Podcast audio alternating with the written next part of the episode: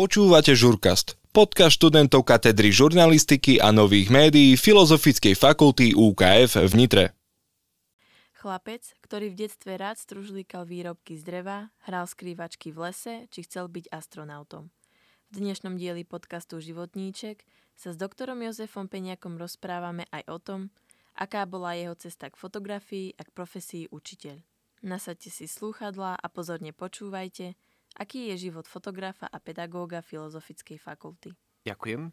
Uh, možno taká otázka, s ktorou sa nestretávate veľmi často, ale aké ste mali detstvo? Detstvo som mal veľmi krásne. Samozrejme nie úplne bezbolestné, ale prežil som ho väčšinou v Žiari nad Hronom. Tam som chodil do školy a, a podobne, ale prázdniny som strávil na Hore Hroní potom. Takže pekne v prírode, u starých rodičov a teda všetky prázdniny, aj letné, aj zimné, aj jarné, veľkonočné, jesenné, vždy, keď sa dalo. Tam som mal ešte aj kamošov, lebo som tam bola, kedy sme tam bývali, chodil som tam aj do školky, mm-hmm. čiže takých, takých známych nejakých ľudí, čo sme sa mohli pobaviť, pohrať, ponaháňať a, a bolo, to, bolo to fakt veľmi pekné. Keď ste spomenuli, že ste sa s kamarátmi hrávali, spomínate si aj na nejakú takú hru, ktorú ste mali radi? No jasné, najlepšie bola schovávačka v noci o 10. v lete po tme v lese. To bolo, to bolo veľmi dobré. Potom, potom e, nočná turistika bez čeloviek, to tiež bolo mm-hmm. výborné a, a také opekačky večerné, hej, lebo to akože boli sme na chate, tam v podstate tam nič nebolo, tak, a to bolo dobré, hej, že tam proste bol, bol fakt kľud, dalo sa tam stružlikať, vyrábať si luky, šípy, čiže také klasické proste detstvo, jak sa patrí, hej, pre, prechala asi. A chodenie po potoku a robenie hrádzok a staré hodcové čižmy som furt teda používal a také občas na bicykli do Tisovca na, na kyslú vodu, hej, na, na pol dňa samozrejme, mm-hmm. lebo bmx s malými kolieskami, ano. ale no, dalo sa. Alebo potom Ukrajina, aspoň 20 kg železný bicykel. Wow. Takže všeli, čo podľa, podľa toho, čo bolo. No, takže. Podľa toho, čo rozprávate, ste mali celkom také pestré aj zaujímavé detstvo. Ak by ste mali možno vybrať jednu spomienku, takú vašu obľúbenú na detstvo, ktorá by to bola? Jednu spomienku? No aby som nebol stále možno, že na tom hore hroni, tak sa posuniem troška dolu do Hliníka mm-hmm. kde sme bývali. Ja som mal vlastne jednu starku pedagóga z maminej strany a ona nám vždy robila pekné Vianoce, pekné také oslavy, hej, mm-hmm. že vždy tak, ako sa to patrí, tak poschodová torta a prišli ano. aj bratranci, aj strýko. A my si pogratulovali, pofotili sme sa. Krásne čierno-biele fotky mám z toho a to bolo vtedy, vtedy som to považoval za také akože však normálne. Vtedy sa mi viacej páčili tie zážitky, ktoré som zažil tam hej, v tej, v tej prírode a na hore Hroni, tam okolo Michalova, Zbojska mm-hmm. a Muranská planina, tam ten kraj. Ale teraz akože spätne, tak ako to, to bol tiež taký, taký, taký bezpečný prístav, hej, že, kde, som, kde som stále bola. Takže aj tí, aj tí rodičia, aj tí starí rodičia, proste to, to akože veľa spraví. Podľa mňa detstvo sa človeku skončí, keď mu zomnú starí rodičia, tak mm-hmm. už mhm. potom už, už je potom dospelý. No. A je jedno, koľko má rokov. Možno trošku tak odbočím aj od mm-hmm. toho detstva. Uh, vyučujete vlastne fotografiu, respektíve ste pedagógom. Mm-hmm. Mali ste takú túžbu byť učiteľom už aj v detstve? Alebo mm-hmm. aké bolo ja, som, ja som mal túžbu určite nebyť učiteľom. Aha, to som no, mal takú dobre. opačnú túžbu. Ale ako úplne som to nejako neodmietal, lebo mi to prišlo ako normálne, že človek, keď má prácu, tak je buď učiteľ, mm-hmm. hej, lebo ano. veľa učiteľov máme v rodine aj, aj strýko, teta z jednej strany, z druhej strany, mm, stárka, stárky, hej, z maminej strany boli obidvaja učitelia, takže to bolo ako také normálne zamestnanie. Tak som to bral tak, že však tak je to ako zamestnanie, že patrí sa to, hej, že je to normálne, bežné, uh-huh. hej, že každý skoro učiteľ mi to pripadalo, keď som bol malý, 4-5 ročný, ale vtedy som na tým nejako neuvažoval. Chcel som byť kozmonautom, horárom, lesníkom uh-huh. alebo niečím takým aby som mohol byť teda v prírode, to sa ma bavilo, alebo teda kozmonautom, to je taká rozšírená verzia prírody, zase ten vesmír, hej. Lebo mne sa páčili totiž to vždy technické veci, ako tie technické zložky ano. niečoho, hej, že tam teda tá raketa, tie moduly a teraz všetko možné, hej, a to cesta na mesiac a také veci, to som si to som si naštudovával. Aj ten ste si stavali skafander. nejaké modely? Nie, rakety som, raketový inžinier som nebol, na to sme nemali pyrotechniku doma, ani, tam nejaké, ani, ani vedenia, tam by bolo treba nejaké také volačo, alebo do kružku sa prihlásiť. Uh-huh. Ten luk vyrobiť bolo jednoduchšie, uh-huh. aj keď nie úplne také tiež postupne sa to vyvíjalo, ano, ako ano. som bol starší, tak čím ďalej, tým technicky lepšie. No a No a vlastne to učenie potom bolo tak nejako ako znúdzecnosť, to tak prišlo lebo No totiž to mal som takú klasickú základnú školu, aj najskôr v Hliníku dva roky, potom som do mesta, tam som zistil, že nebudem mať samé jednotky, lebo v mestskej škole je to náročnejšie. Aj, aj vás občas e, teda Rómovia zbijú po ceste domov a podobné veci, hej, že človek na deň nezažije také sociálne ja, veci. Dobré. Hej, lebo v Žiari to bolo také divoké v 90 mm-hmm. rokoch, tam bolo všetko. Naozaj, doslova všetko. No ale teda po tej základnej bolo treba sa rozmyslieť, že kam pôjdem. Mm-hmm. No a matematika som vedel, že mi nejde. E, fyzika to tiež nebolo, boh vie čo, aj keď ma bavila, lenže tam treba práve tú matematiku, hej, a, a rátanie moc mi, mi proste nejde, mám, nemám na to bunky. Takže, to ani ja. a vtedy, vtedy kalkulačky akože boli, ale no, tak som išiel proste na strednú školu, kde sa veľa kreslilo. Som si povedal, že tak nie je tá matika, tak to bude dobré, že to, to je super, lebo Slovenčina mi nejako nevadila, aj keď som vlastne dvojky, trojky na mm-hmm. základke. No a išiel som, že, že čo? No tak to technické ma bavilo. Ja som rozmýšľal nad elektrotechnickou školou ináč, um, aj keď tam je teda aj matika, aj fyzika, ale tam ma bavilo to, že človek môže konštruovať, objavovať a robiť nejaké e, zariadenia. No ale vymyslel som si, že by bolo dobre ísť na dizajn, tvarovanie priemyselných výrobkov, sa to volalo vtedy v Kremnici. To nebolo až tak ďaleko od Žiaru. To znie zaujímavé. A vymyslel som si to vo 8. ročníku, takže som potreboval uh-huh. ísť na kurzy kreslenia uh-huh. a prihlásiť sa do základnej umeleckej školy a dva razy do týždňa s pani učiteľkou Brezániou som mával piatky, to si pamätám, a v stredu alebo v útorok som, už to si nepamätám presne, som mával ešte s pánom učiteľom Jánoškom. A oni boli e, úplne perfektní, lebo oni ma za 3 čtvrte roka, alebo to ani nie, to bol pol rok, za pol roka ma naučili kresliť, študijnú kresbu. Ja som akože dosť kreslil, bol som v podstate pomerne manuálne zručný, takže motorika mi ako celkom fungovala dobre, aj tá jemná a tak ale mm, naozaj bolo to, bolo to, mal som šťastie aj na dobrých učiteľov, aj na kamarátov, ktorí mi veľmi pomohli. Vlastne už v tej základnej umeleckej škole, potom ešte s jedným kamošom, s takým Mirom Hricom sme sa dostali na tú strednú školu. To, to, to bol veľký problém sa tam dostať vtedy, lebo okolo vyše 100 ľudí sa hlásilo napríklad len na ten dizajn. A ja som mal také šťastie proste e, začiatočnícke, že som urobil dobre všetko na tých príjmačkách, sa mi zadarilo. A že naozaj ten stres bol taký prínosný mm-hmm. vtedy, že aj študijná kresba vyšla, aj čo sme robili dizajn takého papierového objektu, aj to mi vyšlo asi aj modelovanie. Takže celkom, celkom akože som mal šťastie. No a potom po tej strednej škole som špekuloval, že tak buď pôjdem na transport design, lebo tam išli kamaráti a auta proste to auta bavia asi všetkých chalanov, ano, takže, no. takže, takže priemyselný dizajn by išiel tým smerom, ale zdalo sa mi to také dosť neisté a nevedel som si predstaviť teraz akože dizajner na Slovensku, hej, končili sa 90. Mm-hmm. roky, mama robila desi v úrade na geodézii, či kde vtedy v Žiari nad Hronom, otec rozvážal rožky celý život, také akože normálne zamestnania, mm-hmm. hej, a takže čo, no tak, tak však asi učiteľom budem. A teraz, že akože bolo treba vybrať tú kombináciu. No tak som vybral, že však výtvarná výchova to mi ide, že tak to by som mohol uh-huh. v tom pokračovať. No a technika tiež nejaká, že tak, tak technická výchova, hej, že skúsime. No to som ja vtedy nevedel, že na technickej výchove e, budeme mať e, docentov Vilmona a Cinu a že tam budeme mať nejaké e, náuka o, o materiáloch a ja už ani neviem čo, prúžnosť, pevnosť a, a základy elektrotechniky a že tam budú nejaké derivácia, integrália, proste matematika taká, ako sa patrí. No ja som teraz ako naivný, som, tam boli nejaké ústne pohovory, tam sa ani nerobili príjmačky na tú technickú výchovu, tak som, to bolo fajn. Nejaký prvý ročník, akože nič zvláštneho, hej, že tá klasika, čo človek ano. očakáva, hoblik, pilka, spracovanie dreva, kovo, čo. No ale potom to teda prišlo a pekne som sa tú matematiku musel doučiť. A aj som zistil, že naozaj mm, proste niečo musí byť človeku aj dané, lebo, lebo napriek všetkému možnému sústredeniu to lepšie ako na trojku mm-hmm. nevyšlo a skúšky som robil, teda neviem, či sa to tu môže teraz povedať, ale aj na 4 na 5 razy, lebo boli takí ústretoví, teda tí skúšajúci, že videli, že, že sa snažím, ale že proste pokiaľ to nebudem vedieť aspoň na nejakej úrovni, tak, tak ma nepustia. Takže, takže ďakujem aj, aj docentovi Cinovi, aj Vilmonovi. Už asi nežijú, ale, ale možno, že to ešte niekde počujú. Tak, e, tak to bolo veľmi, veľmi zaujímavé. No a tá výtvarná výchova, to šlo, to šlo proste samo. Tam sme mali úžasných e, vyučujúcich. E, Jozefa Dobiša, Miranica, teraz neviem si rýchlo spomenúť, ale baróna, hej, takých, takých výtvarníkov, uh-huh. ktorí aj vystavovali vtedy, aj stále vystavujú Jozefa Bausa, Bausa akademického maliara a, a podobne. No a to bolo, to bolo veľmi také inšpiratívne. Aj fotku sme mali s, s Marianom Žilíkom, ako fotografiu. Čo som mohol, tak vždy som si dal, hej, aby som mal čo najviac kreditov. Tak, tak aj, aj všetky zadania, ktoré sa dali robiť fotograficky, tak som sa snažil urobiť cez fotku.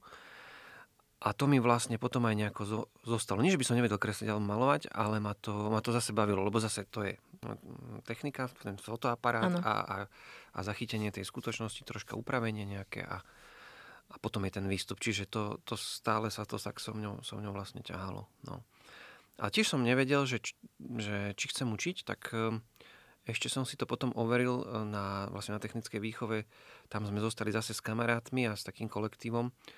A tam bol veľmi dobrý a verím tomu, že stále je taký pracovný kolektív a tá atmosféra na tej katedre technickej výchovy. Tam bol vtedy profesor Kozik vedúci a ja som sa rozhodol, že tak mohol by som zostať na doktorát mm-hmm. a tak som to nejako automaticky bral, že však hádam ma teda zoberú. No ale samozrejme bolo treba nejaký projekt pripraviť a všetko, vlastne také príjmacie pohovory tam boli. No ale zase asi som mal šťastie. No a ešte aj s kolegom Edom Sadovským, s tým teraz učíme na strednej škole spoločne. A tak sme tam zostali na doktoráte, to boli veľmi pekné tri roky tiež. No a a tak, Ak by ste vlastne mohli to vysokoškolské štúdium popísať troma slovami, tak aké slova by to boli? Uh, bolo to určite veselé, veľmi ma to posunulo osobne. Ako, uh, určite aj vedomostne, ale tak osobnostne myslím, mm-hmm. ako, ako čo sa týka rozvoja nejakej mojej osobnosti. Lebo ja som bol vždycky introvert a, a mal som rád taký svoj kľud, čo teda výtvarníci a prakticky zameraní ľudia často sú. Ale proste mal som tam šťastie na ten kolektív aj kamarátov, aj vyučujúcich a bolo to naozaj také veľmi priateľské prostredie, že to nebolo nejaké tvrdé, že by sme medzi sebou mm-hmm. súťažili, ako dneska vidím na niektorých katedrách, alebo uh, aj, aj študenti medzi sebou, nemyslím, že, by, že ako kolegovia. Tak, uh, tak to bolo také veľmi, veľmi priateľské. Takže priateľské, také rozvíjajúce to bolo. A aj šťastné obdobie, určite. Vy ste spomenuli, že vlastne vyučujete aj na strednej škole. Viete možno porovnať taký ten rozdiel medzi výučbou na strednej škole uh-huh. a mhm. na vysokej? No je to úplne jednoduché. Na strednej škole človek vychováva a na vysokej škole človek učí. Uh-huh. A zadáva, zadáva zadania, ktoré študenti vypracujú, tie potom ohodnotíme samozrejme so všetkou ľudskosťou a človečinou. Ale na tej strednej škole naozaj tam, tam ide proste o tú, o tú výchovu. Tam, keď e, aj máme výtvarníkov alebo máme fotografov, tak tam ich naozaj treba naučiť proste natrieť plochu akrylom orezať fotky vyslovene, že orezávačom dorovna, mm-hmm. že nejaká kompozícia proste musí byť. No a tuto na vysokej škole, na univerzite zase človek už dostane tých študentov takých predvarených, aj, aj vyselektovaných, lebo tí predsa len tí šikovnejší vždy idú na tú univerzitu. A tu sú už takí, takí hotovejší, že tu človek zadá zadanie, treba aj niekedy ukázať nejaké motivačné práce alebo vzorové, alebo tak, ale, ale je, to, je, to, je to dosť iné. Hej? Akože. A k čomu máte možno tak bližšie? K tej strednej škole Nie. alebo k tej univerzite? Mm-hmm. Nedá sa to tak povedať. Môj strýko, tiež pedagóg, tvrdil, že dobre je striedať prácu a už viem, čo tým myslel, mm-hmm. lebo človek potom nie je upnutý na, ten, na tú jednu problematiku. A, a neberie to strašne až príliš vážne. Samozrejme, treba to brať zodpovedne. E, učenie je zodpovedná práca alebo povolanie alebo poslanie, ako to už nazveme ale mm, treba tam pridať aj nejakú ľahkosť, lebo mm, naozaj všetci majú toho stresu dneska dosť, aj tí študenti, oni majú svoje problémy, ktoré sú veľmi dôležité pre nich, alebo veľmi náročné to majú aj, aj tí stredoškolskí a častokrát aj vysokoškolskí študenti, možno náročnejšie ako my, veľa mm-hmm. aj pracuje a proste nechcem zachádzať do podrobností. Ale je to, je to dobré mať ten odstup. Čiže keď je to možné, tak odporúčam striedať prácu a je to náročné na time management, treba mať eh, DR zladené rozvrhy, tolerantných zamestnávateľov, rodinu, všetko to obnáša toto, ale, ale mm, je to, je, to, je to proste dobré to striedať. No. Keď sa možno ešte vrátite e, spätne do vašich študentských čias, tak e, čo vám z nich najviac chýba? Hm. Možno, že ten čas, ktorý som mal na taký seba rozvoj, to, keď to tak akože, znie to tak pateticky, ale naozaj e, pred tým, ako má človek hypotéku, dieťa, dom a dve práce, tak, tak má dosť času ako študent. Mm-hmm. Asi by som možno, že ešte troška viacej sa vzdelával, aj keď neviem, či sa to dá, lebo nikdy som nebol nejak akože veľmi lenivý, alebo že by som nejak strácal veľa času nejakými hlúpostiami. proste to, v tomto som celkom dosť akože suchý, keď to tak poviem, hej, že uh, možno by som troška viacej športoval, ale nič mi, nejako mi, veľa mi z toho nechýba. Mm-hmm. Mám stále akože tých istých kamarátov, v podstate kolegov, sú, sú teraz kolegovia v práci a, a tá, v tej komunite som stále, takže asi, asi nič mi ani nejak veľmi nechýba z tých čias. Tým, že trávite veľa času medzi študentmi, tak uh, možno čo vás na nich tak najviac dokáže ako keby nahnevať. A potom zase naopak, e, čo si vážite na tých študentoch. Ono to je, veď samozrejme asi aj od typu mm-hmm. človeka, ale že čo si tak všímate? Um, nahnevať, ono to nie je, že nahnevať, skôr uh, strata motivácie. A dosť som smutný z toho, keď vidím, že, že mladí ľudia, vždy sa to nájde, hej, tak Gaussová krivka funguje, tak proste nejakých 50% tých študentov je takých bez energie a bez motivácie. A tam mm, ako učiteľ by som im mal dať tú motiváciu, ale niektorí majú naozaj veľmi ťažké životné osudy, alebo tak aj na tej strednej škole tam do toho viac vidím. Mm-hmm. A ťažko je niekomu, kto má vyslovene, že ťažkú životnú situáciu ako dieťa, hej, v, v, ako adolescent alebo dospievajúci mladý človek, tak ťažko to tam je potom nejak nastaviť, aby, aby aj robili odborne, aj, aj aby boli motivovaní a aby sa z toho nejako dostali. Ale to už je na, tam už musí byť tým, tým špecialistov. A bohužiaľ, napriek všetkým vymoženostiam a snahám a aj rôznym dobrým projektom, ako je ID, alebo neviem, všetko možné, čo sa robí, tak stále tí mladí majú naozaj strašne veľa psychických mm-hmm. problémov. Mám pocit, že viacej, ako sme mali my a, a a nie, nie je to také jednoduché, ako to vyzerá, že však len, vy len chodíte do školy. No, tak ako... Mm-hmm tak to, toto ma tak e, nie, že hnevá. E, nahnevám sa väčšinou na seba, keď niečo zabudnem, lebo si nezapíšem a podobne. E, alebo nejaká nedôslednosť, keď sa mi podarí a potom to je, z toho potom pramení nejaká nespravodlivosť, možno že v hodnotení a podobne.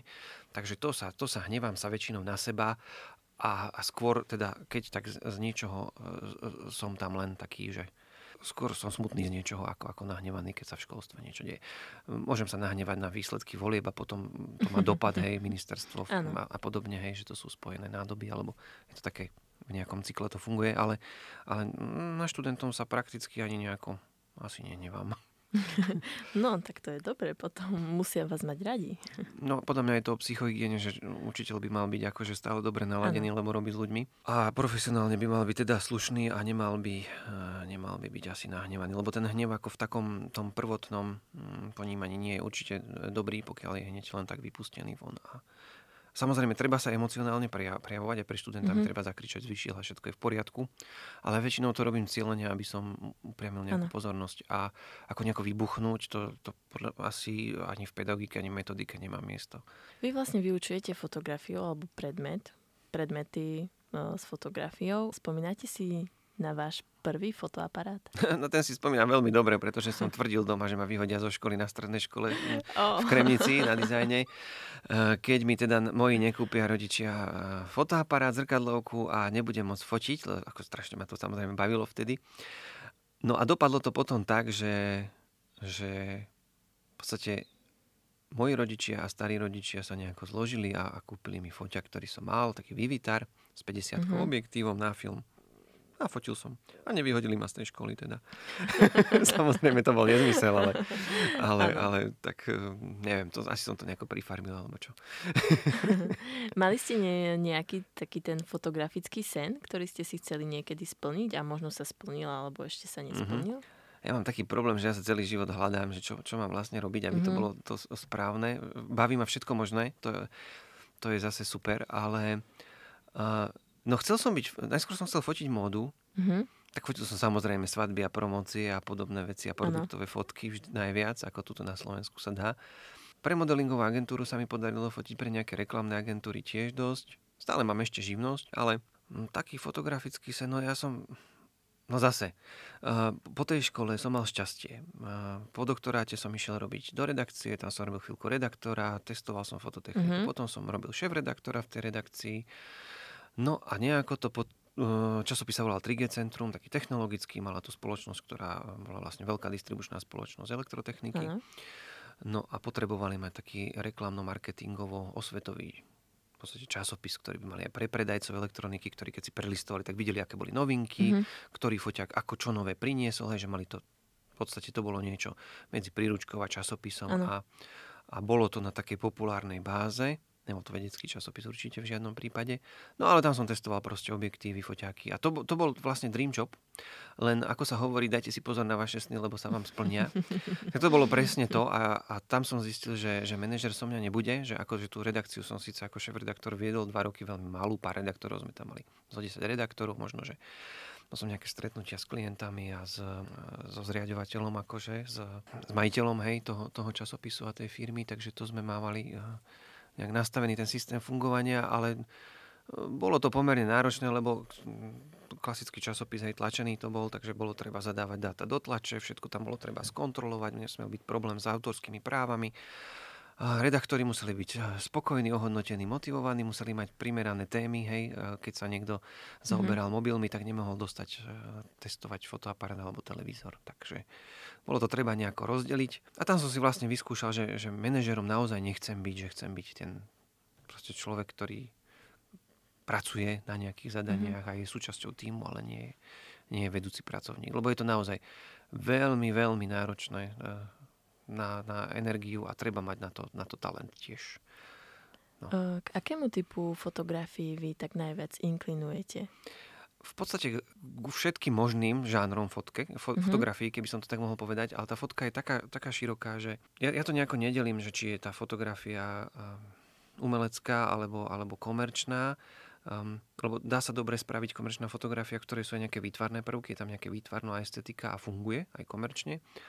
A takisto zase aj tá, tá výtvarná fotografia môže mať aj veľkú výpovednú hodnotu, môžeš sa vyjadrovať nejaké problematike. Mm-hmm. No ale veľmi mám rád, keď už môžem tak povedať za seba, veľmi mám rád sociálny dokument, taký čistý, pravý. Keď mm-hmm. je fotka mhm. fotkou, že to nie je veľmi proste upravované, inscenované. A, a je, to, je, to, je to proste krásne, estetické. A že, že tá fotografia vyjde taká uh, od rôznych autorov, že, že dá sa dať na stenu. Môže byť ako obraz, že má mm-hmm. kompozíciu, hej, má svetlo, má dej, má, má nejakú tému, hej, má takú aj človečinu v sebe ešte. Tak, tak dokumentárna fotka je super, to, to je perfektné niečo.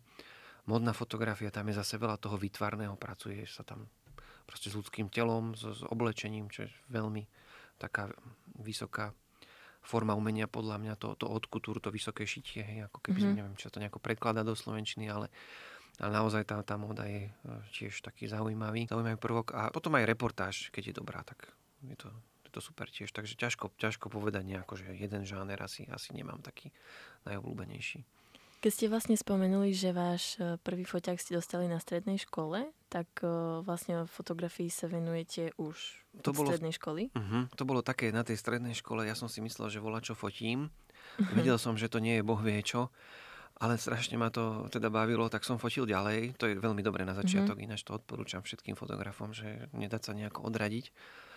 A skúšal som vtedy, že čo, Mali sme nejaké témy školské, nejaké zátišie sme mali spraviť klasické.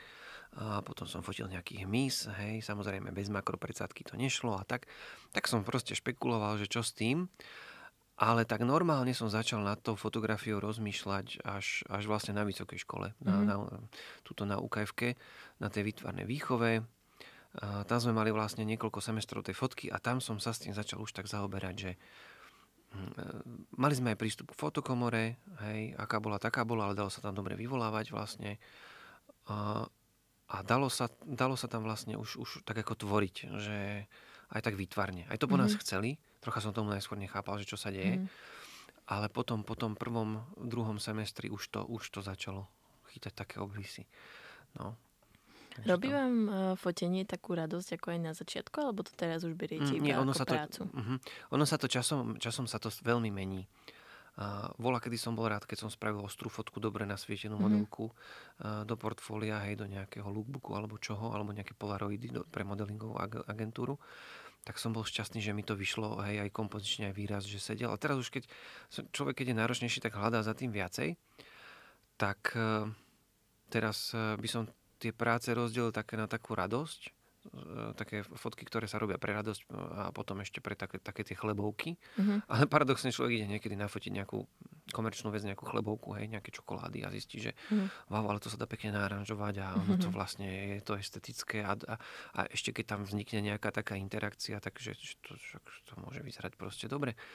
takže ono sa to tak, tak sa to vlastne prelína. No. Ale nie som taký ten e, klasický umelec, že že proste musím vystavovať hej, a, mm-hmm. a, a, a, a fotiť. Ako ja som skôr komerčný fotograf, čiže tam, tam tu aj umeleckej fotke veľa nedám. Aj keď nehovorím, že ma to nebaví a že raz to robiť nebudem. Ale teraz ešte tak, tak rozmýšľam, skôr hľadám, že čo povedať. Hej, že, mm-hmm.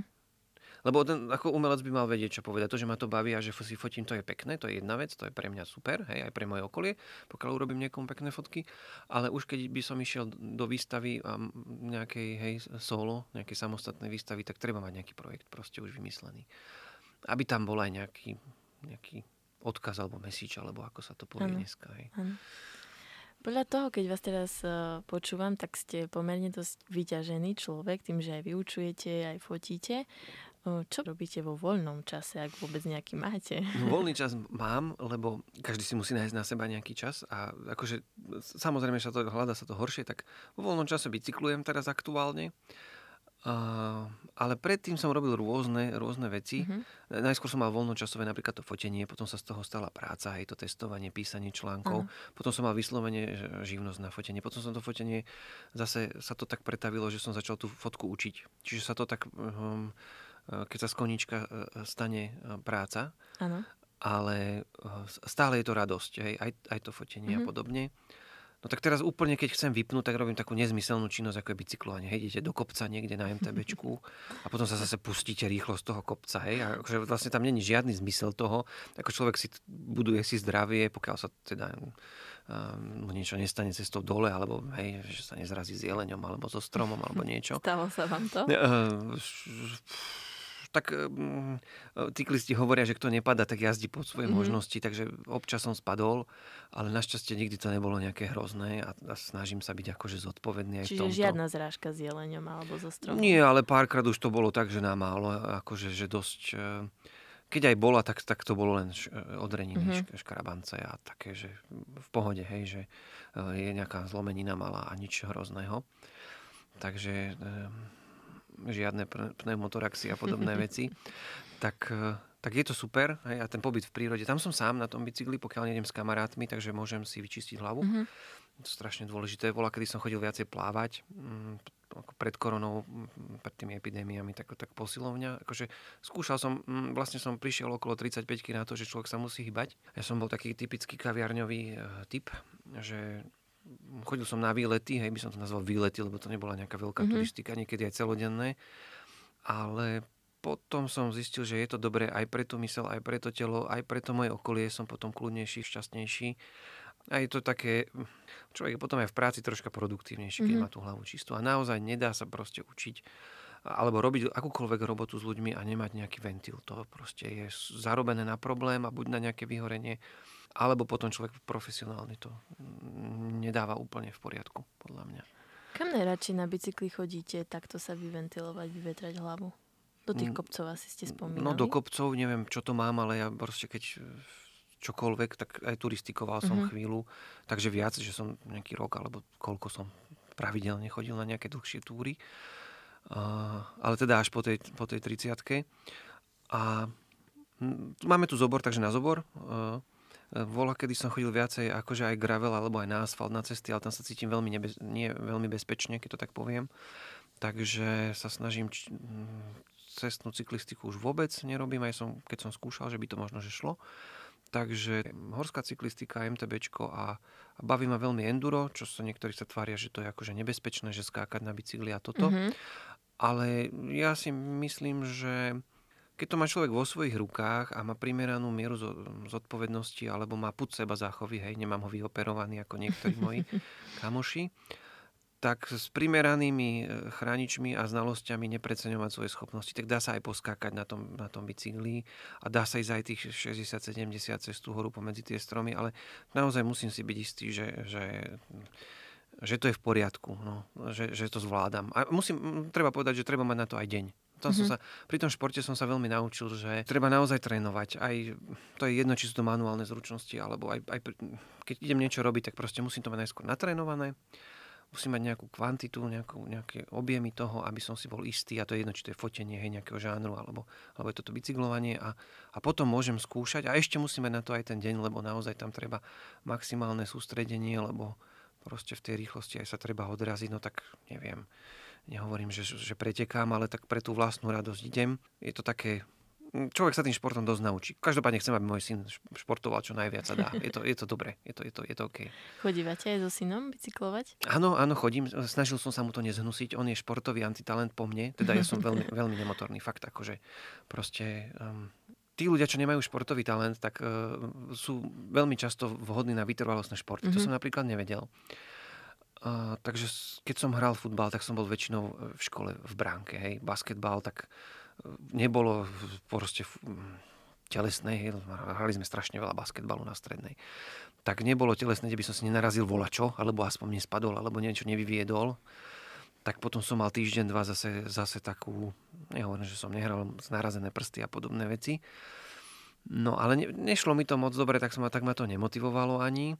No a vlastne som neskôr som zistil, že však ale nemusí byť človek šikovný, hej, čo sa týka motoriky, hej, že vedieť dobre behať za loptou a mm-hmm. proste prihrávať a toto. Ale že môže byť niekto aj ťažný kvoň a môže ísť proste, hej, na tom bicykli kľudne 30, 50, aj 100 kilometrov, aj, aj 150, že dá sa to, mm-hmm. hej, len uh, treba sa na to pripraviť a, a vlastne je tam taká tiež radosť, také objavovanie, že čo to telo dokáže, aj tá mysel, hlavne pri takých tých dlhších trasách, viac hodinových, tam človek musí byť taký zodpovedný k sebe. Naozaj počúvať, tak keď som trocha hladný, tak už, sa, už som sa mal dávno najesť a proste dávať si pozor, aby mm. som bol vyspatý, najedený, že, že nie, nie, že len tak teraz pôjdem nejakých 150 km mm-hmm. na. MTBčku a, a, a čo potom, hej, že musím mať aj, aj nejaký ten servisný kit so sebou, že keď dostanem defekt, hej, budem 10-20 km volať od dediny, tak čo tam budem potom 4 hodiny hej, tlačiť bicykel. Takže, takže... A toto sa vám stalo, že ste dostali tak defekt niekde mimo? Áno, však defekty to akože patrí k cyklistike, keď teraz máme, teraz akože máme úplne, že keď som začal cez koronu bicyklovať, mm-hmm. lebo mhm. vtedy sa nedalo chodiť do posilky a kamoši začali, čo sme chodili uh, do posilovne a plávať, tak sme chodili zrazu na bicykel, tak nie, tak som si kúpil nejaký bicykel, lebo mal som nejaký starý. To som po jednom výjazde som zistil, že no toto nepôjde, že buď sa zabijem, alebo si kúpim druhý bicykel, že to takto nepôjde. Uh, lebo tu som mal malý, 26 no a kolesa, malé kolesa, proste aj, aj nevhodná veľkosť a všetko možné. No ale proste potom to nejak nejak to už potom išlo a zistil som, že na, ten, na každú činnosť treba mať správny nástroj a, mm-hmm. a potom to ide. No. Mm, ak by ste mali možnosť vo svojom živote niečo zmeniť, či už z detstva, alebo z toho dospievania, alebo počas štúdia, alebo teraz, čo by to bolo? Mm, ani, ani neviem, akože možno, že troška viacej toho športu. Čo sa týka práce a takých tých rodinných vecí, tak určite druhý raz napríklad, keby som mohol zmeniť, tak tak by som si zobral týždeň dovolenku, keby sa mi narodí syn ďalší. Určite. Mm-hmm. A čo som vtedy nejak neurobil, lebo však som si myslel, že to nejako zvládnem a že, že manželka to v pohode zvládne, lebo ona sa tvrdila, že je v pohode. A, a tak, tak asi troška by som sa ináč venoval možno, že rodine a troška by som viacej športoval. Ináč ani neviem, čo by som zmenil, lebo, lebo všetko mi to tak so šťastím nejako pekne vyšlo, že to do seba zapadalo ako také puzzle alebo pucle po slovensky, mhm. že, to, že to je asi dobre, tak ako to, ako to je. Tak vlastne už sme pomaličky došli aj ku koncu, ale uh, úplne na záver taká uh, krátka anketa. Zmrzlina alebo nanuk? Zmrzlina. Film alebo kniha? Mm, film. Čaj či káva? Káva. Autobus alebo vlak? Bicykel. vlak, vlak. Leto alebo zima? Zima. Kofola či kola? Kola. Horálka alebo kávenky? Horálka. Jablko alebo banán? Mm, jablko. Dovolenka na Slovensku alebo dovolenka v zahraničí? V zahraničí. Divadlo či kino? Divadlo.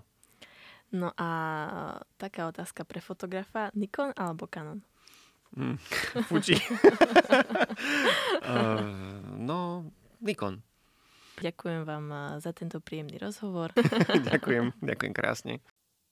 Počúvali ste Žurkast, podcast študentov katedry žurnalistiky a nových médií Filozofickej fakulty UKF v Nitre.